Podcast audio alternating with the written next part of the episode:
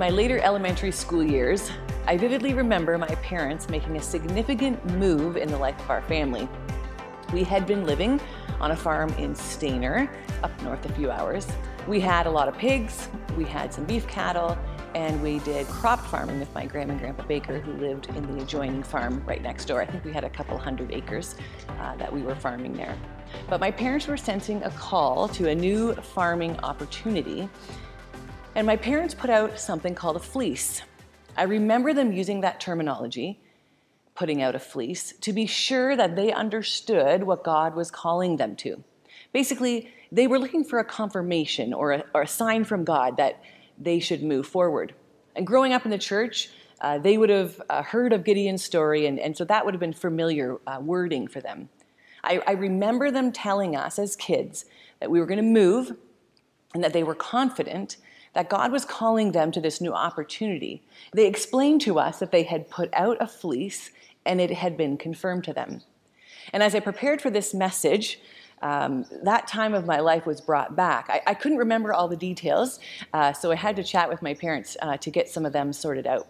But they had been praying and asking God for a sign about whether they should move forward or not, and it wasn't coming quickly.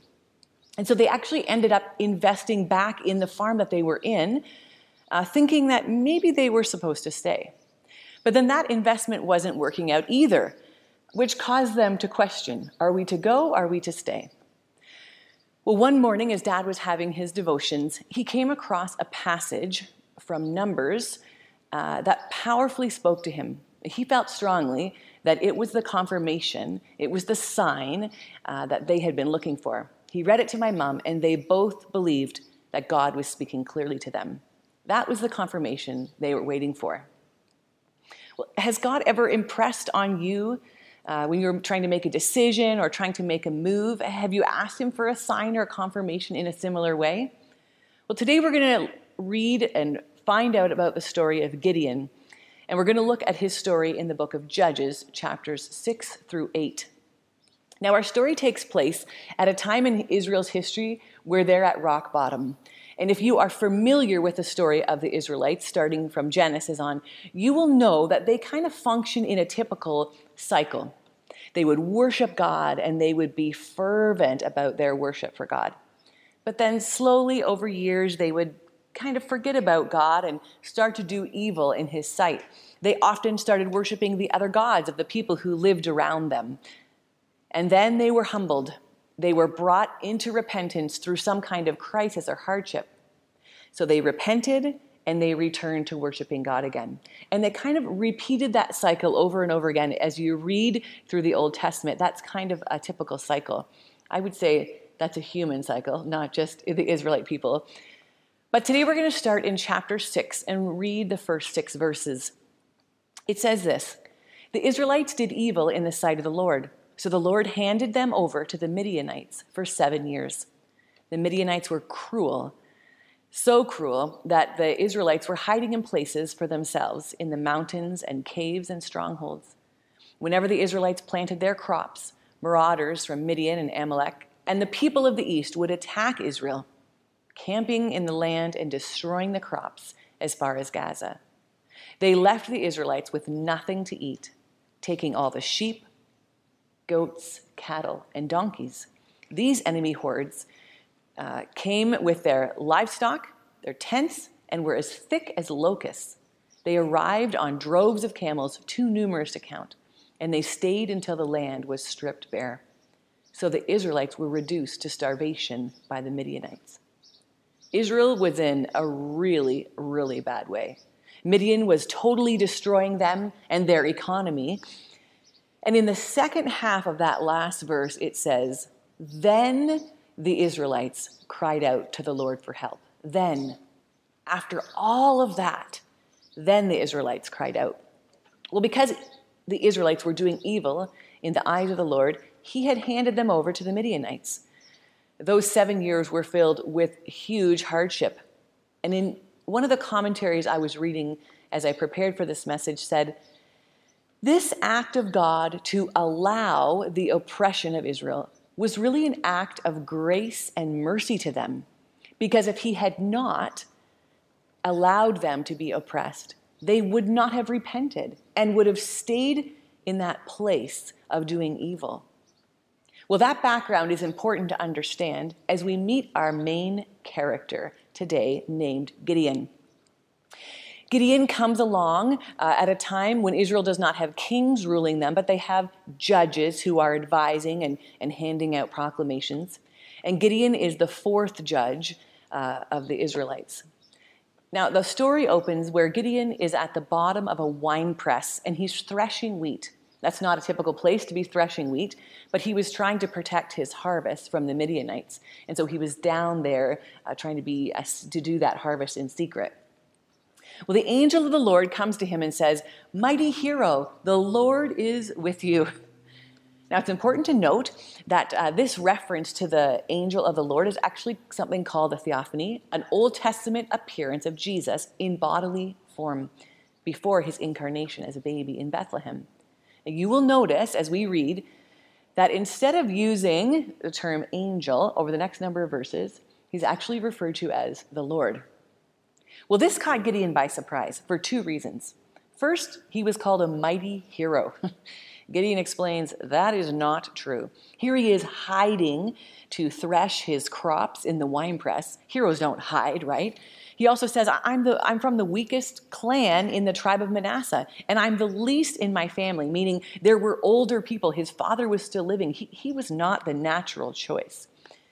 And secondly, he said, Isn't it obvious that the Lord is not with us? Because here we are being oppressed by the Midianites. Gideon had heard of his ancestors, the Israelites, from years earlier who had been in slavery in Egypt for 430 years, and how God had, had saved them. But now here they were in the same kind of position, and he just felt like God had abandoned them. But it's not hard to blame them, blame him for that kind of a response. It's probably how we would feel as well. Well, let's keep reading on in the passage, starting at verse 14. Then the Lord turned to him and said, Go with the strength you have and rescue Israel from the Midianites. I am sending you. But Lord, Gideon replied, How can I rescue Israel? My clan is the weakest in the whole tribe of Manasseh, and I am the least in my entire family. The Lord said to him, I will be with you, and you will destroy the Midianites as if you were fighting against one man. Gideon replied, if you are truly going to help me, show me a sign to prove that it is really the Lord speaking to me. I, I, love how the Lord sets out to give Gideon courage and confidence with those two powerful statements. And throughout the story today, you're going to see how gracious God was towards Gideon as he struggles with his call to rescue Israel. Well, first, God said to him through the angel of the Lord, which is Jesus, First, I am sending you.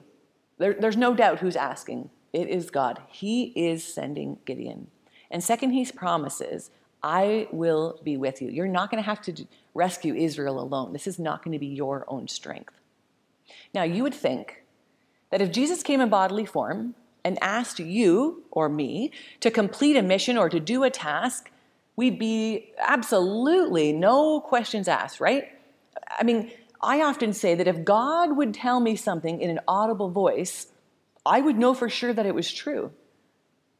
But I'm pretty sure that I would be just like Gideon.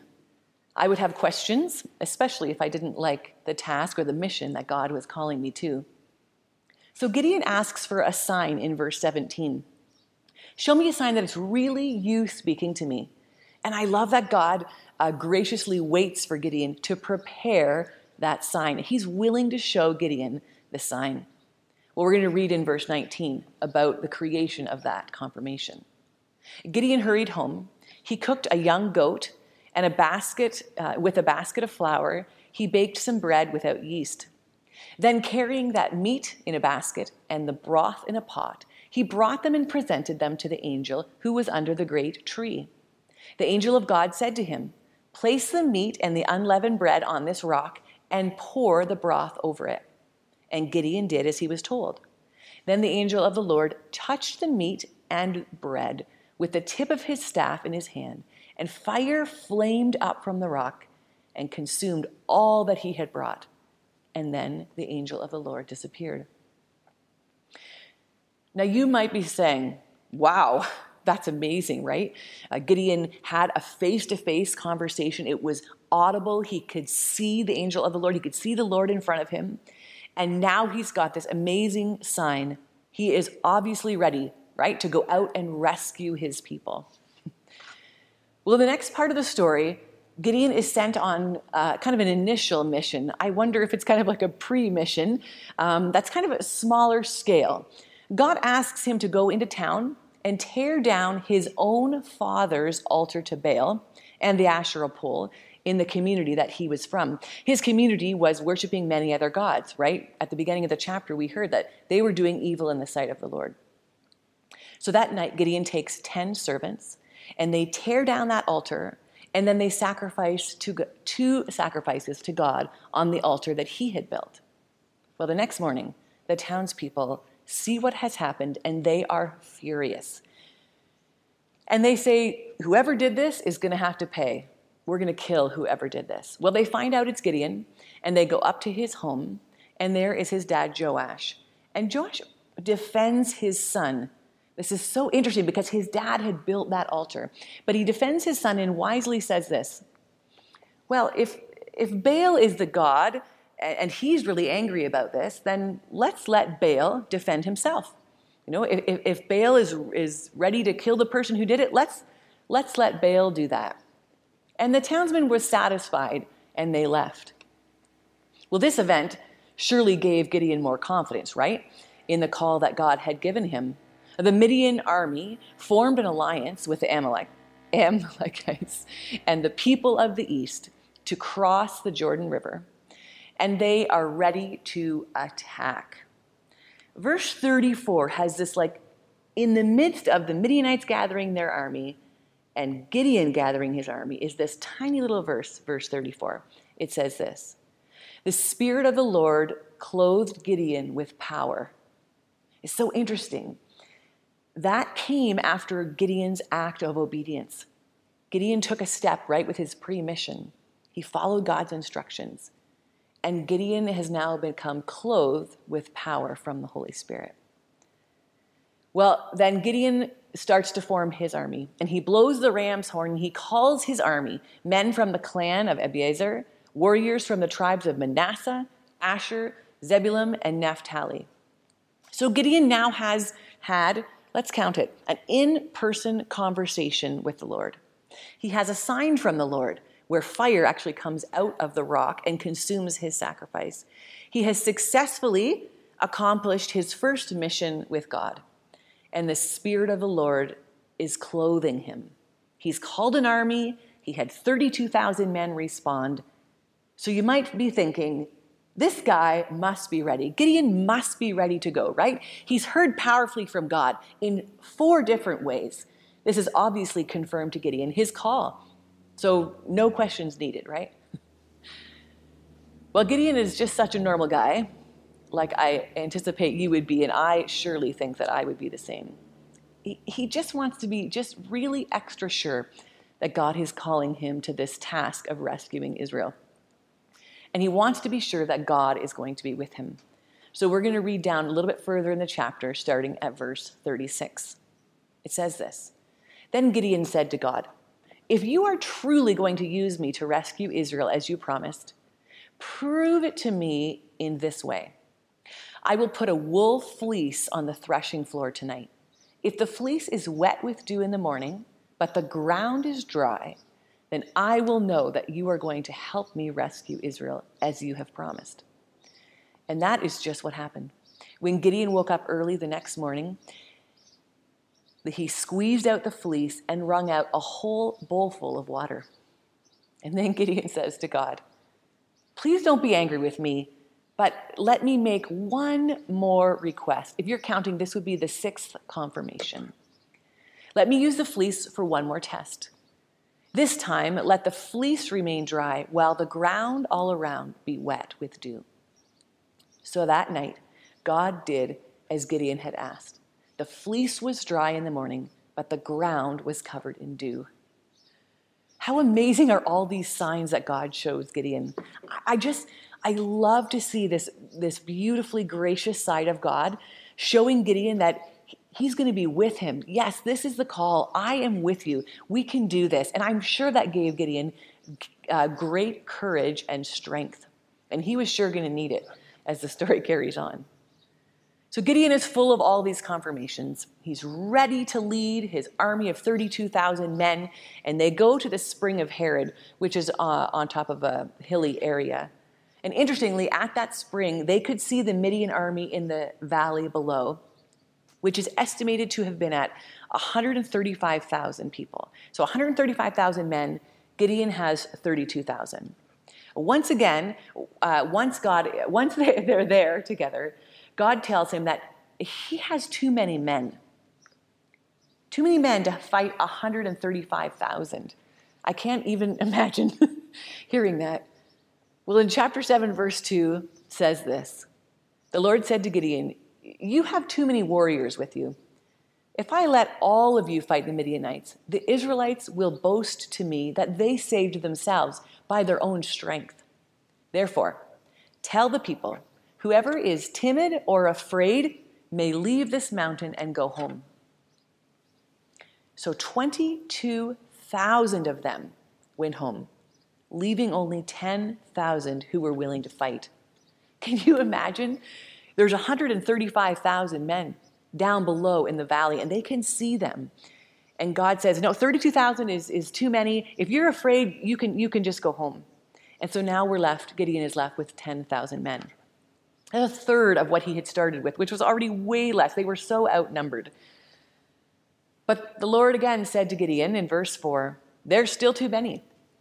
Bring them down to the spring, and I will test them to determine who will go with you and who will not. This is an interesting test. Verse 5 says this When Gideon took his warriors down to the water, the Lord said, Divide the men into two groups. In one group, put all of those who cup the water with their hands and lap it up with their tongues like dogs. In the other group, put all those who kneel down and drink with their mouths in the stream. Only 300 of the men drank from their hands. All the others had gotten down on their knees and drank with their mouths from the stream. And so the Lord said to Gideon, With these 300 men, I will rescue you and give you victory over the Midianites. Send all the others home. So Gideon collected the provisions and the ram horns of the other uh, warriors and sent them home. But he kept the 300 men with him. Isn't that wild? I mean, it's amazing that Gideon doesn't even question God in these in this passages. And he had been a person that questioned. God said, You have too many, and he gets down to 10,000. Gideon doesn't say, Are you kidding me? This is way too small. He does not question God at this point. He's had all these confirmations that what he is to do is to rescue Israel. And if God's confirmations, um, not if, it was God's confirmations that allowed Gideon to be confident in a situation that is humanly impossible. And isn't that just the way that God often works? We're so ready to go with what seems to be a perfectly understandable plan that we probably created, like Gideon with 32,000 men. It seems humanly understandable, right? But God wants us wants to show us his power. He wants to blow our minds with something that we couldn't even consider as an option. And for Israel, God was showing them his power to save them just like he had for their ancestors, bringing them out of Egypt. It would be so clear that God was saving them. They were not saving themselves. And that was so important. It was a huge part of their repentance, drawing them back to God, realizing that God was the one doing the work. Well, God provides one more confirmation to Gideon, which is wild. At this time, Gideon hasn't asked for it, but God generously gives him one he tells Gideon to go, he tells Gideon that they will be victorious.